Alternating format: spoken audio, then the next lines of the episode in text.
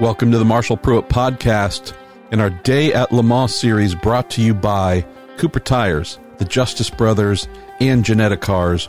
Have three nice longer form interviews today, this being with Peter Dumbreck, who sat down with our man Graham Goodwin on the 20th anniversary of the very frightful flight into the forest at Le Mans while driving for the Mercedes factory team.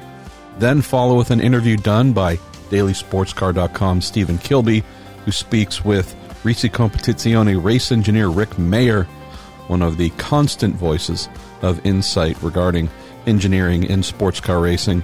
And then we close with an interview done by Graham with Cyrille Taesch Wallen, the man in charge of the Asian Le Mans series, which is only going from strength to strength. So this is Thursday at Le Mans, final day of on-track activity ahead of the race. Come tomorrow, Friday, it will be the drivers' parade and final day of preparation for the teams. Then we get into Saturday's 87th running of the 24 Hours of Le Mans, which we simply cannot, cannot wait for. And thanks once again to our friends Graham Goodwin and Stephen Kilbey for bringing us great content every day with our very first attempt at doing our Day at Le Mans series. And based on the reaction we've had, it's clear this is going to become an annual staple. So let's get going with Peter Dumbreck, followed by Rick Mayer, and closing with Cyrille Taesch Wallen, all brought to you by Cooper Tires, the Justice Brothers, and Ginetta Cars, will be announcing and launching a brand new prototype tomorrow on Friday, which our man Graham will certainly be on top of in tomorrow's edition. Thursday at Le Mans 24 Hours 2019, and with the final qualifying sessions this evening to determine the grid for the 87th running of this fantastic race. Take the time with uh, my next guest for the day at Le Mans to look back 20 years to uh, this great race from 1999. And before we get to the moment in that race, which for many people certainly pictorially defines his um, his uh, his race uh, that year, we're going to go back and talk about just the astonishing grid that was assembled uh, in 1999. Peter Dumbreck is with me. Peter, part of the Mercedes Benz team uh, that year, but that was an astounding season, an astounding year of factory depth at this race. Yes, absolutely. Um, you know, for for me, it was uh, I was coming out of single seaters and I was actually still racing single single seaters at the time, Formula Nippon in Japan, and uh, I got the chance to come here with Mercedes. So I really didn't know much about the race itself. Uh, obviously, and subsequently, I've learned a lot more. I've been racing here a few more times. Uh, I've been working in a commentary booth for a few years as well. So. Um, yeah, regular visitor here, but at the time it, it was a real um, yeah. Let's go and do this this 24-hour race. It sounds pretty cool, and I didn't know that much about it. And um, yeah, it's it's now when I look back and I see how many manufacturers were involved, and uh, the money being spent, and how big it was back then. Uh, that you know, it really did did uh, set set a target for you know world motorsport. It was a pretty much high watermark that year with was it seven factory teams in uh, the top something like that, yeah. Um, and you know, and it, it started out the, the the race meeting started out in dramatic fashion. We lost a factory car uh, very early on with Eric van de Poele uh, shunting one of the brand new Nissans. But your race defined, of course, by the well. Let's start with what it looked like. Fantastic, gorgeous Mercedes CLR um, very much an evolution, but uh, in revolutionary fashion, from the all-conquering CLK GTRs and LMs. Yeah. But this, well, I don't know how you describe it, ultra streamlined profile of that car. We've not seen anything like it before or since here at the Le Mans 24 Hours. It will go though go down in memory for very different reasons. But before we get into that part of it, tell us a little bit about that program and your involvement in it. Um, I I got the chance. Uh, I think that the world, the GT1 World Championship had had ceased to exist uh, at the end of 1998, and so Mercedes were looking for something to do. Uh, there was obviously talks of DTM coming back to DTM in 2000, but in the meantime, they were uh, going to go back to Le Mans for the second year um, in in a new program. And obviously they were going to go back with three cars and were looking for drivers. I was doing quite well in Formula 3 at the time. I'd won in Japan in their championship and I'd won in Macau. And I got the chance to join Mercedes as a factory driver alongside uh, some big names. Um, and you know, as as a driver, you're you can't uh, overlook that. You're always going to give that your attention, regardless of whether your sights are on Formula One or or whatever. Um, you get the chance to join Mercedes as a factory driver, and um, yeah, you take notice of it. So for me, it was a new thing, a 24-hour race. I hadn't I hadn't done a race over over say an hour and a half at that stage of my career. So. Um, it was really um, a new experience, and I was kind of bedding myself in. We'd done a lot of testing with the car. We'd been to Fontana in uh, California, um, using part oval and part infield. So you know, every lap you're reaching, say, 200 miles an hour anyway, and we had a makeshift chicane to sort of slow us down and speed us back up again through the banking. We'd had no issues with the car. The car ran really well. Uh, we did two uh, 30 hour tests with the car there, and then we went to um, Magny-Cours uh, for another 30 hour test. That one I couldn't do because I had a Formula Nippon race that weekend. So, but the, the car had done thousands of miles in, of testing. I'd never shown any sign that this was going to be an issue. Yeah, I, it, it'd been. I think that the biggest thing is the tracks we'd been at were fairly smooth, and we arrived to um, a circuit where part road, obviously, and uh, back then a lot rougher road than it is now, and we had crests and curbs and uh, camber and all sorts and bumps, and uh, yeah, it was the first, you know during the race week is the first time it really showed itself that our car and I remember going out and watching our car as, as it was going around, being in a, a session that I wasn't going to drive in, and uh, being out watching and seeing the front of the car porpoising, moving around, and uh, thinking, oh well, that's kind of normal, and I, I, feel that in the car, but I've just got used to it. Um, but why is n- none of the other cars were doing that? And uh, yeah, I think the, the the theory is that the, the front of the car, the overhang from the front wheel was longer than possibly it should have been, and that's what gave that effect. And so, uh, yeah, through the, the race week, everything seemed fine until uh, Mark Webber had his first incident, um, which I don't think it got captured very well. No. Um, and to the general public, they didn't even know about it. We all knew as a team that he'd been over, um, but because it wasn't caught on camera and it wasn't caught on on video, then uh, it didn't happen. So it well, was. Well, I can tell you, I was there as a fan that year. Uh, I think my last year as a fan at Le Mans. No clue at that Mm. point. No clue.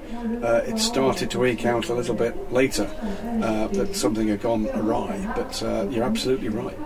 Yeah, so um, obviously within the team we were a little bit uh, sworn to secrecy, um, and we knew the car had been over. We knew Mark was shaken up by it, but he was fine. Um, the car was rebuilt. Uh, basically, what had happened on the run to Indianapolis, I, I think it was at the first kink rather than the second kink where I had my crash. The car took off, flipped, landed back on its wheels, went in the wall. Yeah. And you can, I have seen pictures of the car sitting up against the wall, all battered, um, but there's no indication that it's been over, uh, you know, done a, a back flip.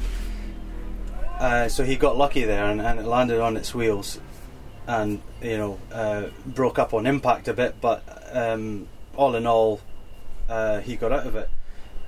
So the car got rebuilt. They sent him out the next day, um, or maybe t- two two days later. But uh, the With some tweaks to the car. yeah, with some some tweaks, a little bit more e- extra downforce on the front, uh, some canards uh, to try to keep the front down. Um, but it, it turns out that uh, it, it, on his very first lap out, he goes over the the brow um, heading towards Mulsanne Corner, and the car goes again. And, and those pictures are infamous. You can see the car in the air um, with a, a, Dodge Viper driving, Yeah. you know, pretty close underneath, and uh, really cool shots. But uh, Not if you're in the car. for for Mark in the car, not so cool. And it basically landed on its head and slid all the way down the track um, for I don't know, maybe best part of half a kilometre or whatever.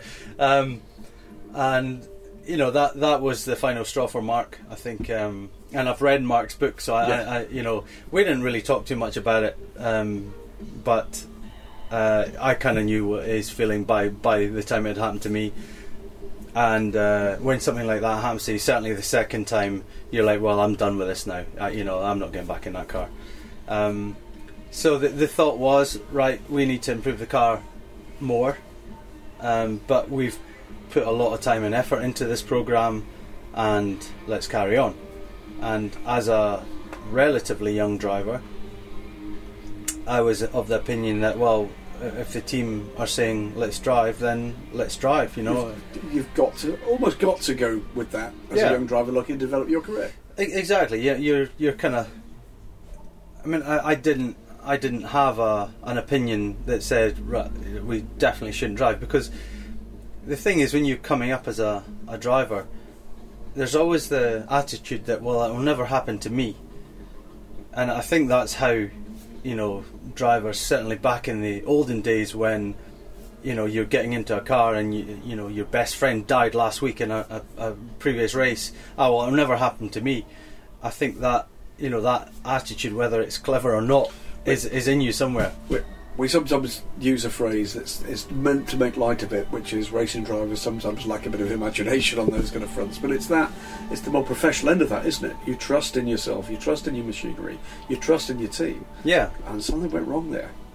yeah um and and again you know 99% of the team it didn't go wrong it was just somewhere in the design of the car it wasn't right and uh, it was it was one of those things and I suppose you could say Mercedes should have pulled the plug before um, but again that's hindsight you know we we might have gone on with two cars and, and we might have won the race uh, but yeah it turns out not and you know we got whatever four or five hours into the race And boom. and the pace was strong. I remember, you know, it was my first stint as well in the car, and uh, I remember catching the Toyota of, of Boutsen ahead of me and thinking, right, I'm quicker than him, I'm catching him, but what do I do? How, how can I pass him when I'm not allowed to get anywhere near him? Um, because we have this, we had this kind of rule in place within the team that you can't slipstream. But what is slipstreaming? And you know, there's there's no uh, Hard and fast rule there. Yeah, hard and fast rule. No markers saying right, you are now at slipstream point. Back off. So, I I, I remember coming down into Mulsanne corner, and I remember thinking, well, um, I've taken a lot off him on the brakes, and I'm right up behind him now. But of course, the concertina effect. Toyota got on the power. He drove away from me out of the corner, and I remember driving out thinking, "Wow, I think that's far enough." Uh, yeah, that's that's a That's big okay, enough gap. That's yeah. not slipstream now, is it? And then before I know it, um, I could see the sky. I mean, I know we've we've spoken briefly about this. You don't remember a lot about the incident at all. Is that as much as you remember? Is it just that moment and then it's a blank? Yeah, yeah. Um, and then we see the well, you know, I, I hate using the word, but you know, the the the, the, uh, the images, the TV coverage that literally everybody that follows this great race will remember of the car just blown through the air like a leaf. Yeah, so none of that, uh, you know, and I've been in big shunts since then. I've had my fair share, and I remember every other shunt, but that one, no, it, I, it was just too, too hard on my body, on my head Yeah. to to take, and Carlo landed mercifully, right way up yeah, and Uh, backwards. and backwards. Um, let's just confirm a couple of bits and pieces. The, the legend has it that actually uh, the trees have been cut down there pretty recently. Tree stump through the back behind you. Uh, again, there are pictures around. No, tree stump under the car on the right side. It's a left-hand drive car, Right. um, but you can see where the car That's ended up resting. It's slightly um, tilted towards the left because it's resting on a tree stump. You know, it, it could have been that Yeah. you, you hit one of them hard on under the driver and it's going to break my back, or you know. And the other little um, snippet that comes forward time and time again is that when you first woke up, there was a gendarme there trying to take a breath test from because it's a public road. That wasn't there. That was later. Um, my first memories were um, being in a stretcher, in a not in a aluminium stiff stretcher, Yep. but in a Stretcher. um, yeah, with wooden handles and material, and being locked in with my arms down my sides, and I, I remember very strongly uh, thinking, I've been in a crash. Um, I'm worried that I'm Hurt. hurt, Yeah. and I want to be able to move my arms and legs and just Check. Yeah, Yeah. and I remember um, kicking my my legs around and moving my feet and my arms, and they said, "Stay still, stay still," because they were worried about my spinal column or whatever. Um, and I said, "But I need, I need to check. I need to check I'm okay." And he said, "Okay, you can move your arms, but don't move your legs. Stay still. Keep your body still." And I remember just waving my arms around and like Yeah. try, just trying I'm to get yeah, and okay. get get my head straight. No pain? Exactly, no no pain. Um, uh, yeah, bruises, but at that stage, uh, you know, no pain at all. I mean, I mean, amazing. I mean, you- you're still active in motorsport. We'll be seeing you again in a week or so's time in another 24-hour race. But I mean, it's amazing on that front. The intervention techniques, the equipment, the uh, the technology that's now available to protect guys in a position like you found yourself, absolutely innocent Hmm. victim of an accident. That area picture has moved on in 20 years immeasurably. Yeah, uh, many things have moved on. You know, circuit safety, uh, the the design of the cars themselves. If you remember, um, they they designed the P1 cars not to be able to uh, flip over, no Yeah. flat bottom, you know that kind of thing. Air being able to get through the bodywork. Uh, so um, I suppose one of the big big things, if I think back and I think, imagine someone had a crash like that now. Yeah. And and as I said, I've had subsequent shunts that weren't anywhere near as big as that. Um, but I've I've sat in a in a scanner for an hour and a half being scanned Yep. up and down my body to to make sure I'm okay. And uh, I, I basically uh, got to the medical centre. They had a bit of a look at me. Dr. Schmidt from uh, Mercedes was there. I remember him being there, and uh, he's quite easygoing anyway. He's like, "Yeah, Peter, you're okay. You're okay. Come on, let's go." And uh, he just pulled me up, and off I went. And uh, no scans, no nothing Wow. and uh, yeah, and, and nowadays he'd be worried about concussion and all of that, but you know, I, I, I was fine. Talk a little bit more about 99 in a moment, but uh, it does strike me in that little bit of conversation.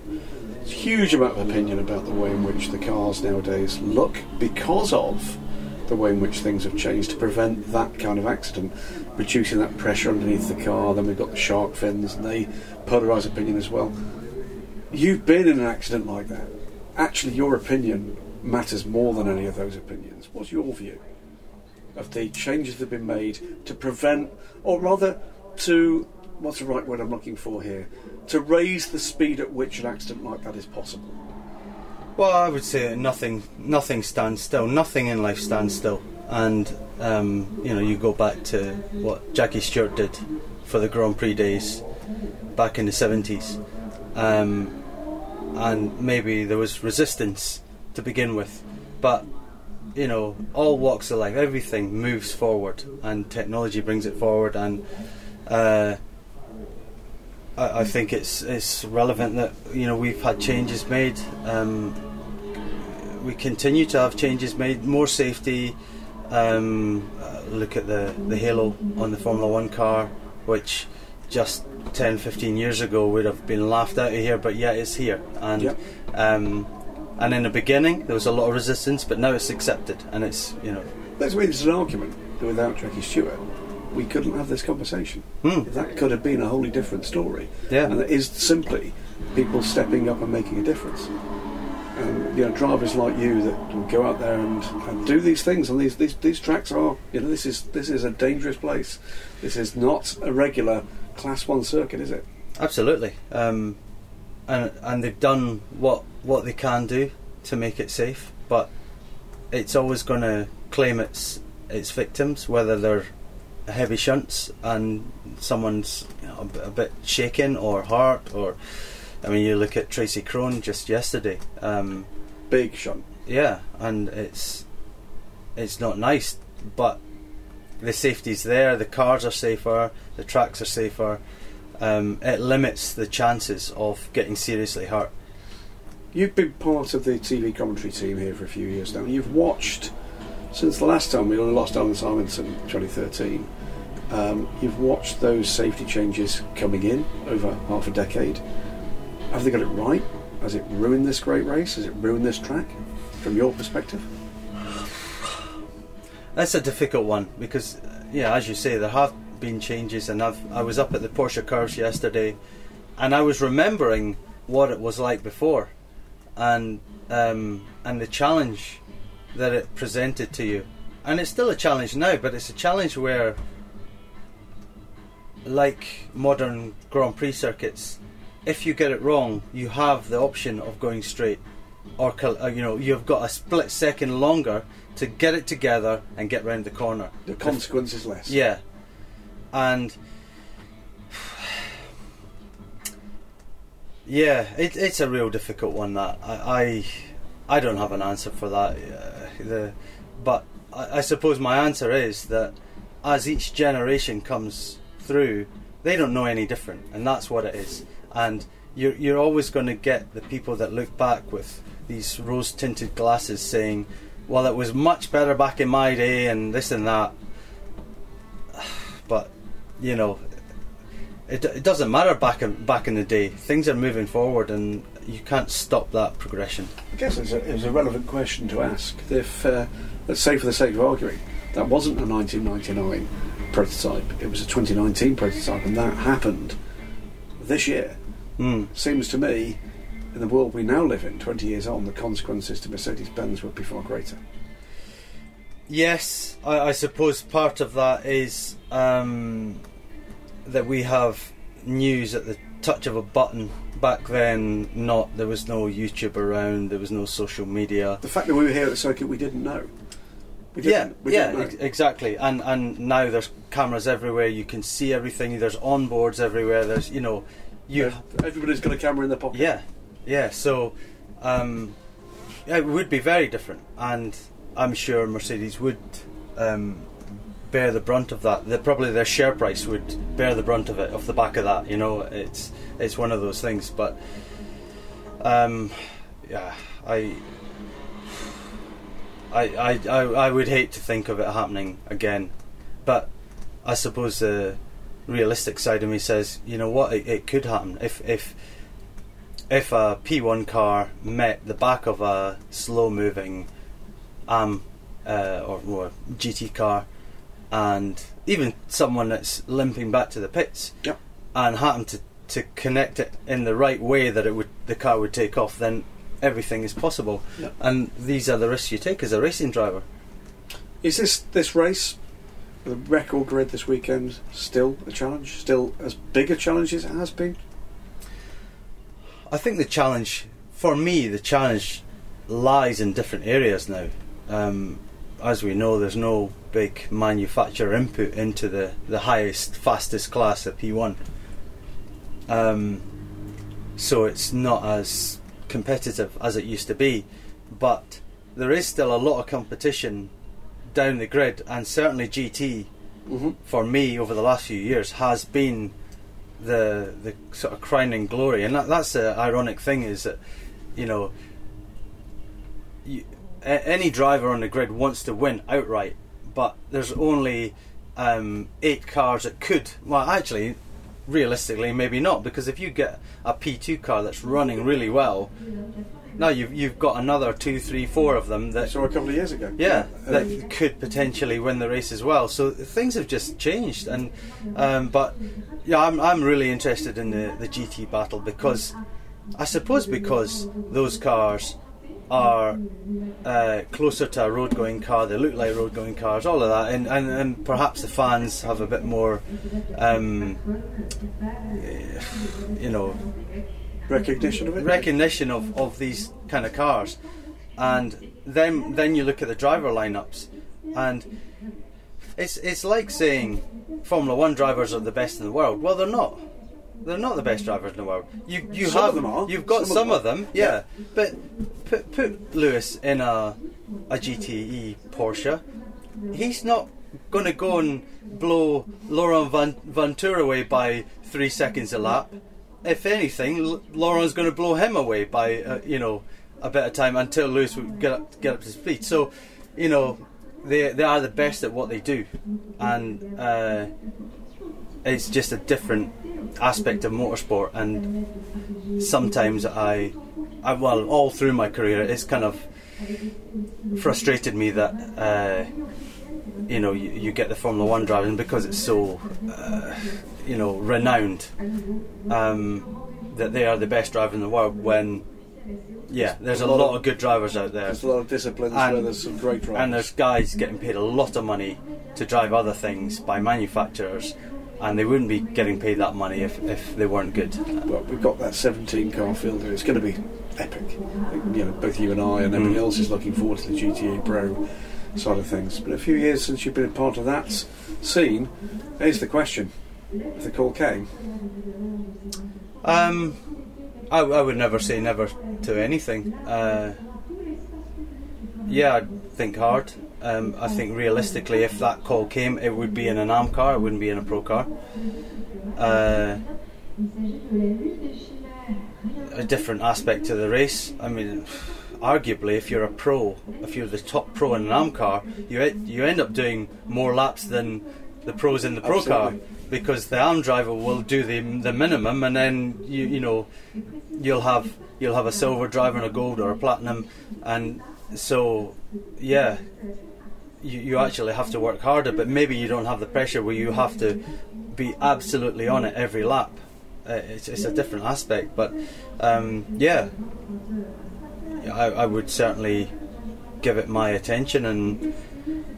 I suppose I'm, I'm I'm getting lazy and I'm I'm not looking for that drive. I, I think if I set if I set my target saying right, I want to drive in the 2020 Le Mans 24 hours, whatever car I can drive, I want to drive in it. Then I I would be relatively sure I could get myself a drive.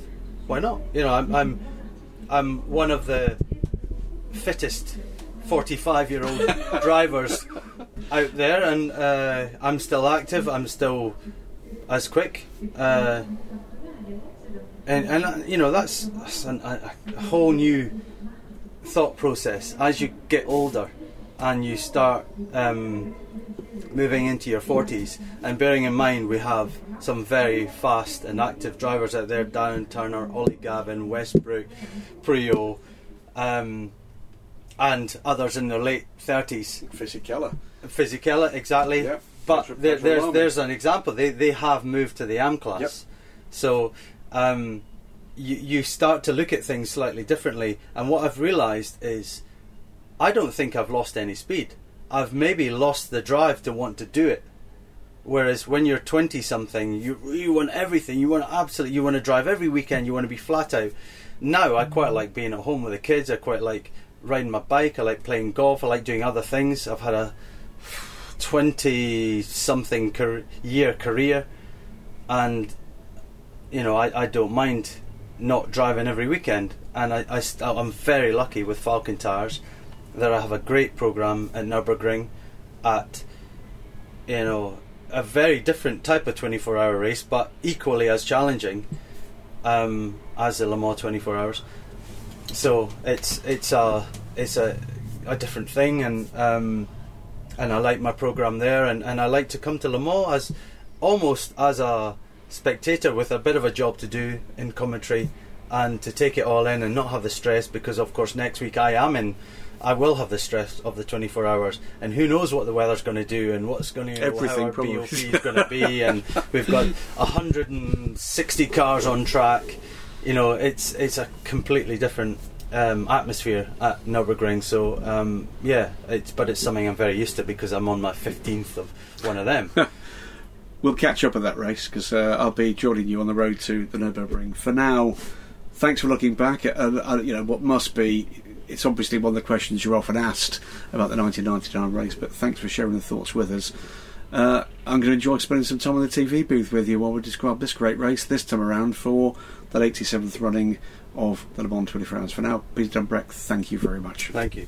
I've got Rick Mayer with me. He's uh, the chief race engineer for Risi Competizione, the only privateer team racing in the huge manufacturer-led GT Pro class. Before we dive into the nitty gritty of the track action that we've seen already um, from yesterday, tell me what's the yeah, what's the general mood in the team? You, you, obviously come here as the as the privateers up against the, the sort of Goliaths that we've got. Um, how do you like your chances? Uh, I think we have a chance. It's really hard to, to say how things will work out. We're really kind of um, uh, we want to make sure that we're um, competitive within the Ferrari world currently because we can't control the BOP that others have or, or how that works with us. But just want to make sure we have the best car we can get. Uh, we want to make sure that all three drivers are um, comfortable and happy and um, at the same speed, which is hopefully very fast. And put some finishing touches on the car to make sure we have a good car to do double stints in the race because it's double stints it takes to make it work. Uh, bef- um, before the track action started, we, we, spoke about the test day back during scrutineering, and you were talking about the fact that you didn't get enough running, or certainly as much as you'd liked during the test day. So, surely there's a massive positive to last night having some proper dry running now to get your three drivers, t- two of which don't have any GT experience before this event, through and, and doing their laps. It was good to get some dry running. The, the weather was a bit hit or miss yesterday. Unfortunately, the four hour session didn't yield that many dry laps. And then with the uh, slow zones, full course yellows, as such that uh, those laps are somewhat negated as far as learning anything or getting the driver's um, lap time. So that wasn't ideal. Fortunately, the weather for Thursday and Saturday and Sunday is supposed to be about like it is today, kind of overcast, partly cloudy and dry. So we're hoping to get a good run tonight and um, kind of finalize the setup and make any tweaks we need to make in warm up and um, and have a good race. Like I said, we're kind of on the back foot a bit because we lost so much time in the in the practice. You know, we lost four hours just with the uh, the late drivers meeting and the drivers coming in late from other events. That, that hurt us a bit too. Uh, you, you, were telling me that you're confident in the driver crew you've got here. You've got Pipo Derani, who raced here with um, AF Corsa last year, so he's got a bit of experience with the 488. You've got Ollie Jarvison, Jules Gounon, who or Jules Gounon. Jules. Must get it right. Jules. Jules Gounon, um, who are new to, new to GT racing. Are they all up to speed at this point, do you think? I think so. Um, Ollie and Pipo put a, um, some really good laps in last night. Um, both of them had some traffic in their in their quick laps. Um, we didn't really uh, do a specific low fuel new tire run specifically. We just kind of put tires on with the fuel we had in the car to, to get something on the board just in case today was a problem. So we really haven't done a, a proper qualifying effort. Uh, Jewel didn't get uh, as much running as he um, he really needed yesterday. He kind of got shorted a bit. We'll give him more running today. I think it's just a matter of um, enough time on the car to get the get the comfort level. I mean, it's a almost a four minute lap, so you don't get to see a particular corner more than every four minutes. So uh, he'll be there. I'm sure it'll be fun. And the the car is a brand new chassis, and you're telling me about you know that there are always going to be teething problems and little niggles that you get with a brand new car. How's that performing now that now that we've had you've gone through the test day and the first day of on track action here during race? Time? Oh, a couple more little oddities with the car kind of set us back slightly yesterday. Um, I mean, we recovered from it. We're okay there. The um, the big deal was the the test that we lost at times. So we're trying to play catch up, but we also have a um, uh, a good group with um, Ferrari, Michelotto, and AF Corsa. So we pretty much share everything we have, and we we we, we uh, share the pros and cons of different things each of us have tested. So it's it's more of a, of a three car team than, than three one car teams or a two car team and a one car team. So that helps quite a bit. So we have information to rely on. Um, if we were uh, completely by ourselves with the uh, amount of time we lost, it'd be more difficult to catch up because there'd be a lot more variables that we'd have to satisfy. Well, obviously, once we get to the race, it's going to be you up against the rest. And of course, I'm sure it won't be helping you quite as much once the uh, once the flag drops on Saturday. So, being the only one car team in the field, what's going to be the key to strategy matching up against these two and, and, and four car efforts that you've got in pro? Yeah, I'm not sure once you start the race. Uh, there's going to be a big advantage for a multi-car team, uh, particularly at Le Mans, because there aren't going to be a lot of um, uh, strategy choices where you may split a strategy based on two cars, one trying something and the other car trying something else to see what works. Doesn't happen at Le Mans very often in that regard, so I think that won't be a big deal. Um, having the, the three Ferraris will be good because if somebody has an issue with a tire or a, um, a part of the car having issues or potentially failing something, all that information gets distributed. So if we have a, if there's something on the engine or a, a, a control unit or something that has an issue, it'll be known to everybody, and, and, and we'll get that information. So it'll be helpful after our conversation the other day, because I know you're one of the one of the best people in the paddock at explaining things, be it technical or strategy or rules. One of the great things I think for you to be able to tell the listeners to the Marshall Pruett Day at Le Mans podcast is about the slight changes we got this year in pit stop regulations for GT Pro and the way they're going to officiate the race in terms of full course yellow safety cars. Tell them about the changes this year. Well, the big difference last year in the Pro class the fuel fill time was controlled. It was 35 seconds with the probe engaged in the car, and that was um, fairly closely regulated because they wanted to make the pit stop times the same. So your fuel capacity didn't really matter. They also mandated you to 14 laps in a stint last year. This year they've changed it a bit. Uh, for the test, they took the fuel consumption of all the cars and allotted in, in major capacity 14 laps plus 3 liters to try to make that uh, more equivalent. And then the rule now is is it's uh, very similar to IMSA where you have to be able to. The rule is you have to fill the car from empty on the ground in 35 seconds minimum time, similar to how IMSA does it, and that's their um, their fuel fill audit. And then however many laps you can do is however many laps you can do. But they pretty much by, by, by getting the, the fuel consumption of the cars and by adding the three liter margin, it's a little over six liters a lap. There really isn't a lot of margin there to do anything more than 14 laps.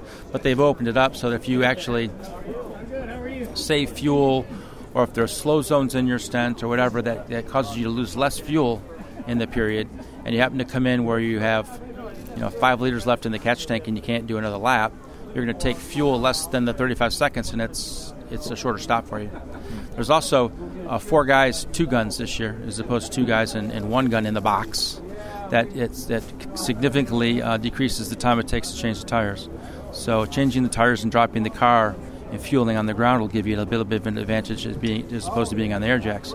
The race directors, um, you kind of learned from last year where they had some problems with the, the slow zones and the safety cars where they um, um, hindered some cars and helped some cars because with the three safety cars here, you can lose or gain a third of a lap just by the mere fact that you happen to be in front of a different pace car than your competition. Uh, so this year they've have the option of doing a full course yellow, which is basically a virtual safety car. So you run around at 80k, and they close the pits when they do that. They close the pits as soon as they announce they're going to do it. But once they say that, they give you a countdown, like a 20 second countdown to full yellow. Then they do the same thing when they go green. They'll give you a, a countdown to, full, to, to, when the track goes back green. Um, that basically freezes the field, should freeze the field in the positions that they are to make it a bit more fair because when they do the slow zones, they don't. There's nine of them, and you could lose 30 seconds or a minute in a slow zone. If everybody goes through the slow zone the same amount of times, then okay, everything's even in the world. But that's not what they do. They, they, they call the slow zone when they have an issue that they have to repair, and they remove the slow zone when the issue is repaired.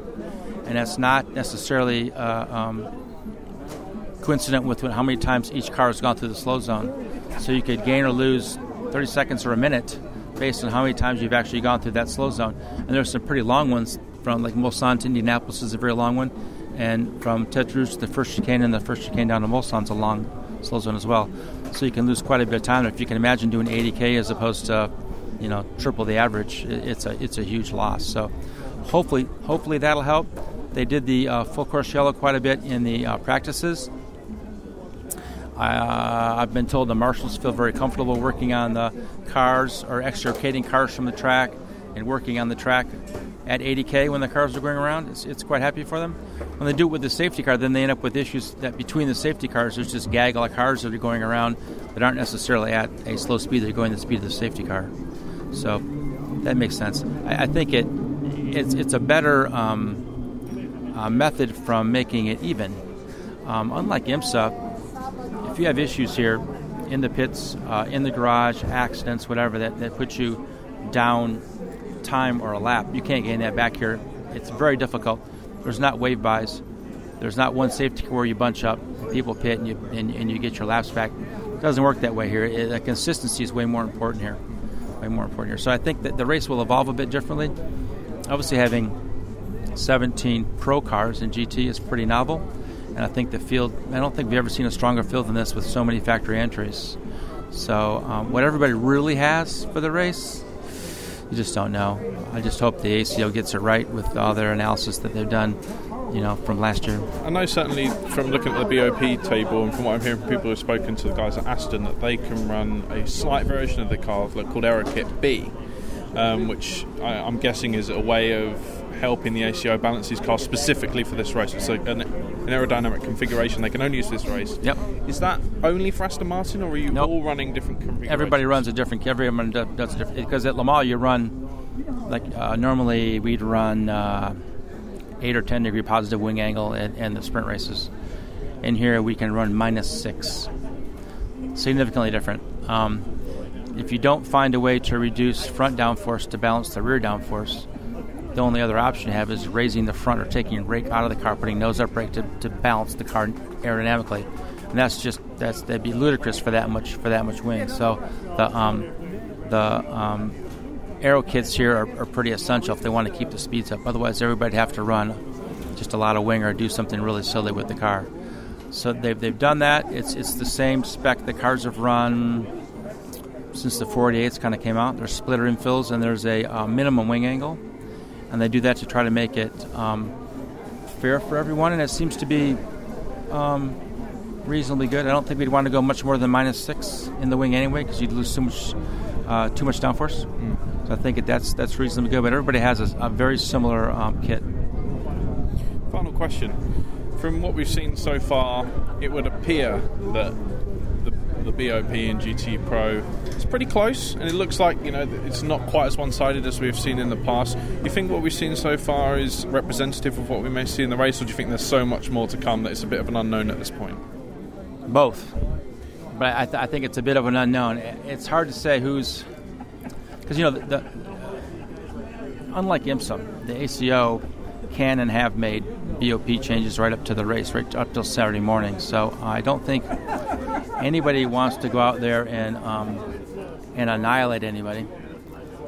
If somebody does a lap time, if you could go two seconds quicker, you wouldn't. We can't. I mean, we're, we're, we have what we have. So I think there could be some games going on. I'm sure people are holding back a bit. Also, you got to remember qualifying. It's, it's a bit of a different animal. You can to go quickly in qualifying. It's a single lap, so you're going to have low fuel new tires, and you're going to um, go to the um, extents of the track limits that are allowed, and maybe possibly more if you can't get don't get caught. You're going to really hammer the curbs straight line a lot of areas. Uh, Fort Chicane is a pretty big example of that. In doing that, you add a lot of risk. You can hurt the car or, or put the car off.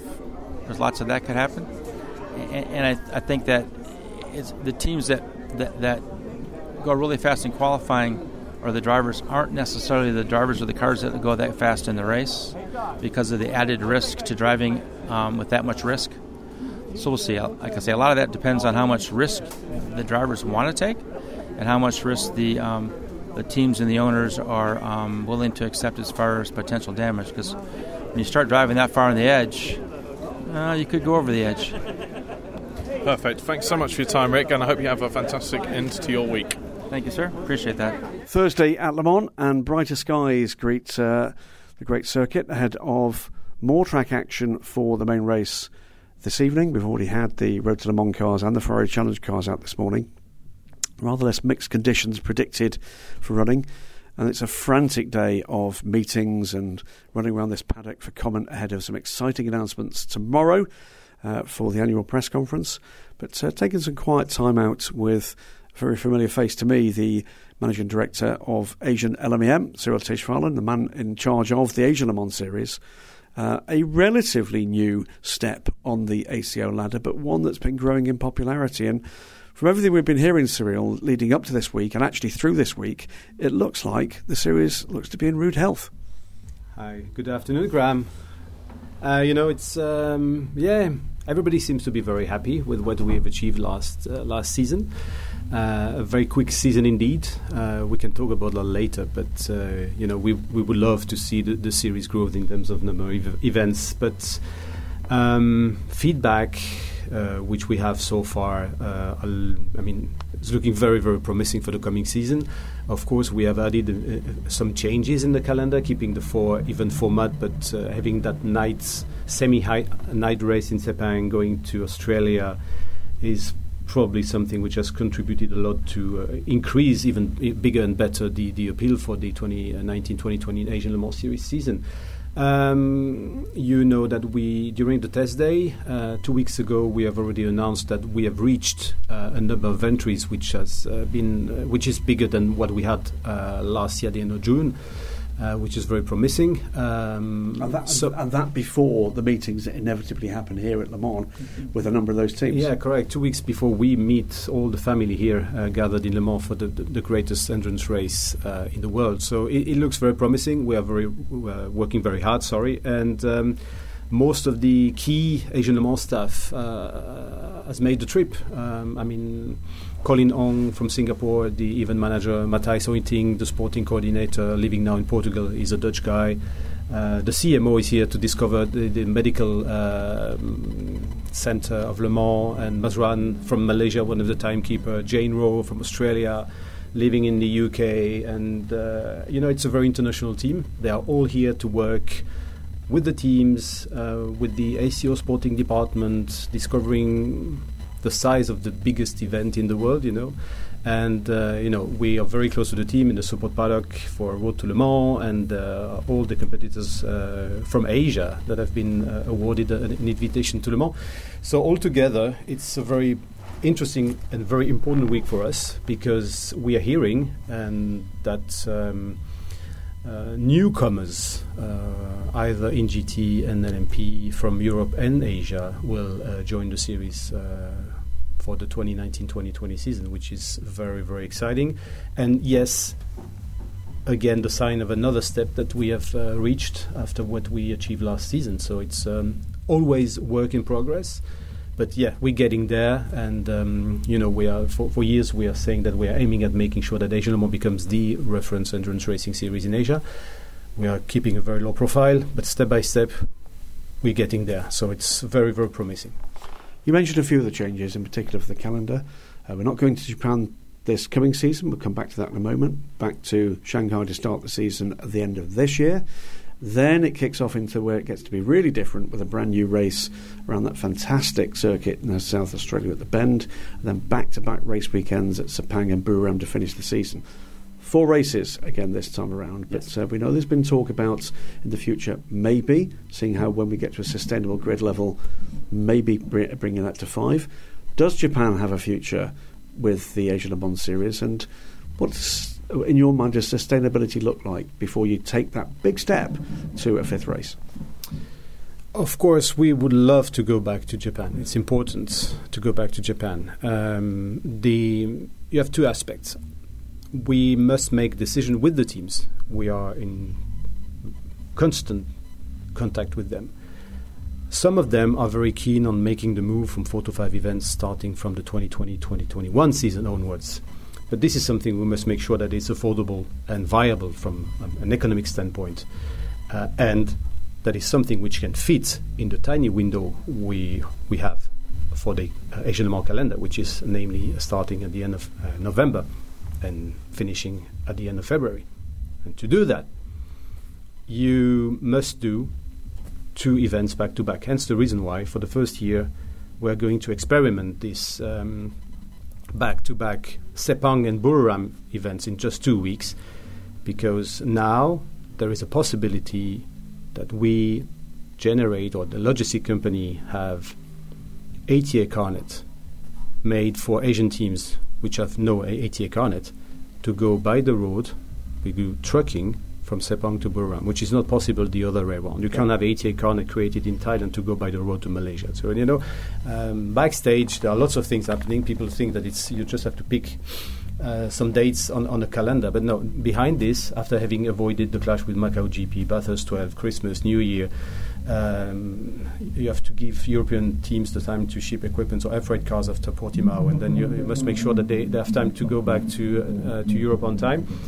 After you picked all these boxes, you have to start dealing with all the rest, which is making sure that you can do tracking there, you can ship containers from venue A to venue B in that period of time, etc., etc. Uh, so it's quite challenging, always very funny and exciting and um, passionating, I would say. But going back to square one, the important thing for us is to make sure that if we succeed and if it's popular amongst the team to have two events in Southeast Asia in just two weeks, then this will allow us, should teams af- are capable to afford the costs of moving from four to five events, to have these five events organized in the same window of time. So we will see. We have already worked quite hard and deeply into two 2020 2021 calendar options with some news that have just can't wait to be able to announce because we work and we anticipate as much as we can to give teams visibility, clarity, and keep the momentum, yeah. keep attracting them. Because at the end of the day, you realize that for Asian teams, European teams, having the Asian Le Mans series in the winter is something which is not only potentially in the future one of the greatest series in Asia, it's something which complements a lot their other programs. And for some of them, it becomes a real business case, which makes perfect sense. And remember the conversation we had in Sepang in February when some of the teams started to be worried about the, the fact that LMP3 cars wouldn't be uh, able to be shipped on time to be um, upgraded with the new LMP3 kit, which is going to be run from 2020 onwards in both the Road to Le Mans, um, Michelin Le Mans Cup, and ELMS. But now uh, you realize that most of the team have ordered brand new cars, and now they are thinking about keeping their old cars in Asia, maybe even keep equipment or buy new set of equipment which will stay in Asia for the Asian Le series, and possibly with the view to sell these current generation P3 cars to the Australian market with a view to the launch of the 2020 LMP3 Cup Australia. So we are contributing towards building not, e- not even that sporting platform, but something which makes business sense for them too, which is very important because at the end of the day, you, you, motorsport is not cheap. It has a cost. Cost must be reasonable. We must make sure that we keep costs as low as possible and offering that platform and the opportunity for European teams to sell their current gen P3 cars in Asia, yeah. one in China next year, but in Australia in the first place, is something which contributes towards the, their interest and their ability to, to order 2020 uh, spec P3 cars rather than upgrading them with the new kit. So at the end of the day, after having seen some teams being a bit worried about how they could do it, they may find a way to save on cost by buying a new kit, leave their LMP3 car in Asia rather than uh, having to air freight equipment back and forth. Yeah. That's one change. The other big change is for the very first time in Asia Le Mans Series uh, we're going to see the current generation of LMP2s in the top class. So at the moment, uh, that means a shift to well, it's a shift of equipment for the uh, class for the overall win. That, it's certainly in my trotting up and down this paddock and elsewhere, appears to have been extremely popular. Um, there's a long list of LMP2 teams that uh, appear to be considering either an LMP2 entry and or LMP2M with the older cars, the uh, Nissan and the Judd engine cars. I'm not going to ask you to name numbers, but I, I, certainly think we're talking about P2 cars, to my mind, looking into double figures for the coming season. Um, not correct. Quite, not, yeah. yeah, not quite clear how the split between overall and AM is yet going to work out. I think some of the teams are still working on that. But am I right? Are we looking at something very positive at the top end of this field? It is very positive. I would say two third, one third. Two third for Pro Am new. Uh, I mean, 2017 P2 spec cars, and uh, one third for the LMP Am Trophy.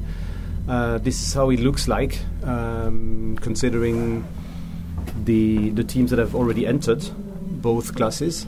and uh, those who have expressed uh, publicly an interest in entering. So I think that having made that move, which was not only to uh, to keep the promise uh, to to uh, make the, the 2017 P2 cars eligible in Asia Le Mans, but also to keep the old generation car for the, the AM class is something which was, to my opinion, for the coming season at least, the, the right thing to do when it comes to try to make the P2 field bigger, and which will, I guess, contribute towards um, the, the growth of the, the, the P2 uh, attractiveness in, in the Asia region as well. And it might be the same in P3. We, we, may, we may see even more P3 than we had last year joining Asia Le Mans. So this is. Uh, yeah, very re- rewarding after the hard work we we have done the last four years uh, building the, the, the series. So yeah, uh, we can't disclose a- any names this week this weekend. We would have loved to because they are big names, uh, even amongst drivers.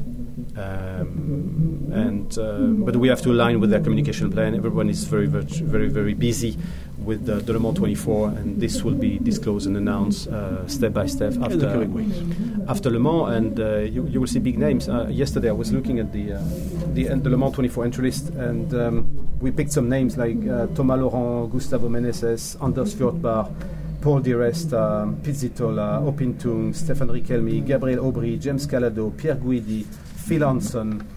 Takeshi Kimura, Earl Bamber, Kei Cozzolino, Côme Ledogar, Louis Prette, Philippe Prette, Salih Yoluç, I've all done Asia Le Mans series. They've done Asian Le Mans series, and uh, I mean, Thomas Laurent is a perfect example. You go Absolutely. from being a world karting champion to uh, joining Asian Le Mans in P3. You miss the championship because you join at the second round onwards only. But I mean, look at what he achieved. And Phil Hanson. Uh, yesterday we were talking about Phil.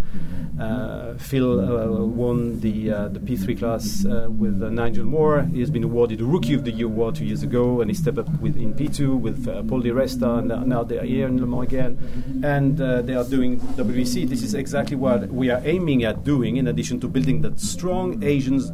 Le Mans series, which is also making sure that Asia Le Mans is a springboard for teams in Asia to step up the ladder and go to WEC and Le Mans 24. Clearwater is another very good example, and Eurasia as well. Absolutely.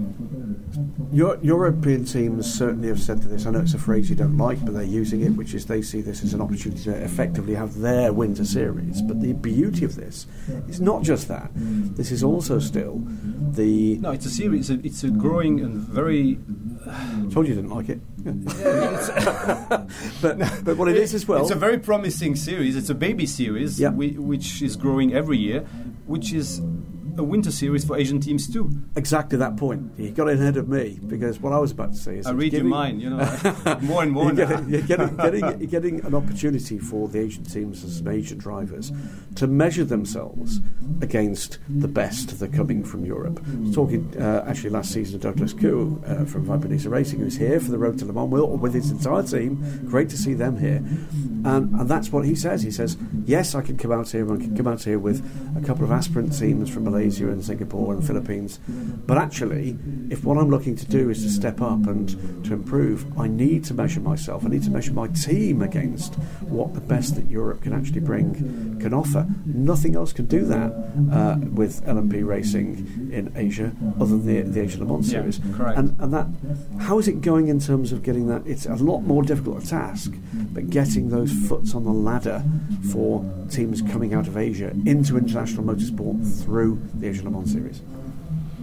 It's it's hard work, but um, the, the P3 product is great for them to start. As, Uh, as a P3 rumbles by the window.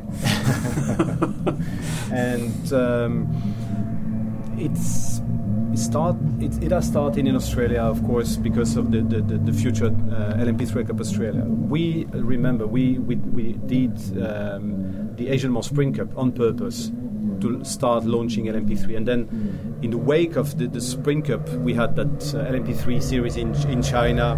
So it, it's it takes time. We know that. We we're not going to give up anyway, but we see more and more Asian teams getting interested in making the step, joining the uh, ACO racing environment in LMP cars, and um, this is this is very important for us. An altogether more difficult sell has been GT. There's lots, already was lots of competition in the Asian marketplace with national series, well-established national series, well-established regional series. Of course, SRO then bring in their products um, and bring a lot of the, the, the uh, European teams over to uh, service some Asian clients there. That's been a more difficult sell.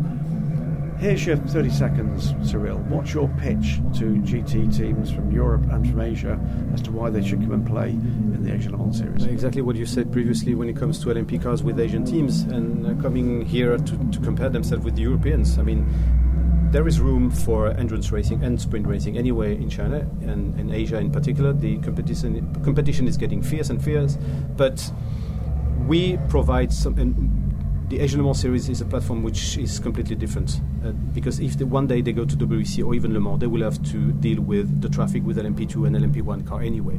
So, and we do endurance. We have a very very good uh, TV package and distribution. We have a very nice paddock, and for those really wanting to enter the big one one day, the for Asian teams, the Asian Le Mans is the perfect starting point. We can leave it for now. Uh, you've got a lot more meetings to come at this great race week. Uh, I know that the old, the old hospitality suite here is going to be dripping with people keen to get answers to some of the questions you've answered for us, and thank you for that. Um, I sense a big change and a positive change for the Asian Le Mans series coming. It's come through some very hard work from that team. It's I have great to say, see, uh, great to see your team. it, seems that people like the Asian Le Mans series. Not only the teams and um, word of word of mouth in the paddock is amazing about the, the way it's organized and the ambiance in the paddock, which is something which we must keep because this is one of the key things to attract those wealthy businessmen, which are the gentleman drivers, actually paying for the bills, and uh, they are very much important um, part uh, of the success of this continental series. And um, yeah, the word of mouth is very good, and people likes us, likes what we do, and on the social media, the engagement has been the same as the atmosphere in the paddock. On social media, people are very positive about the growth of the series, which is something which fuels us a lot. And we are a very remote, very international team of people dedicated and committed to make sure that Asian Mans becomes what we are aiming at doing with it, which is one of the biggest uh, series in Asia. You know, the chairman of stewards is from the Philippines. Eduardo Freitas, de Le Mans 24 race director, is Portuguese. Uh, the um, media department is run by Jane Rowe from Australia. Jackie Warner doing social media during the events is from Australia. Colin Ong, the sporting, the event manager is from Singapore. The sporting coordinator is a Dutch guy living in Portugal.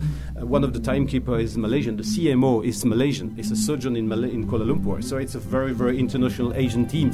It's you know it's the only Frenchman in the th- in the place is uh, Cyrille it seems, but uh, that's where we joke. But it, it is fabulous to see so many of the team here at the moment. I bumped into a number of your team uh, both at scrutineering and the paddock yesterday. As I say, congratulations on progress so far. It's been a bit Thank of you a for buzz having me, Graham. A bit of a, pot, a, a buzz be part this last couple of years. Keep I spreading the sense- word. I sense we've got another exciting year to come. Um, good luck with your meetings to come, and I'm sure we'll talk again. Thank you.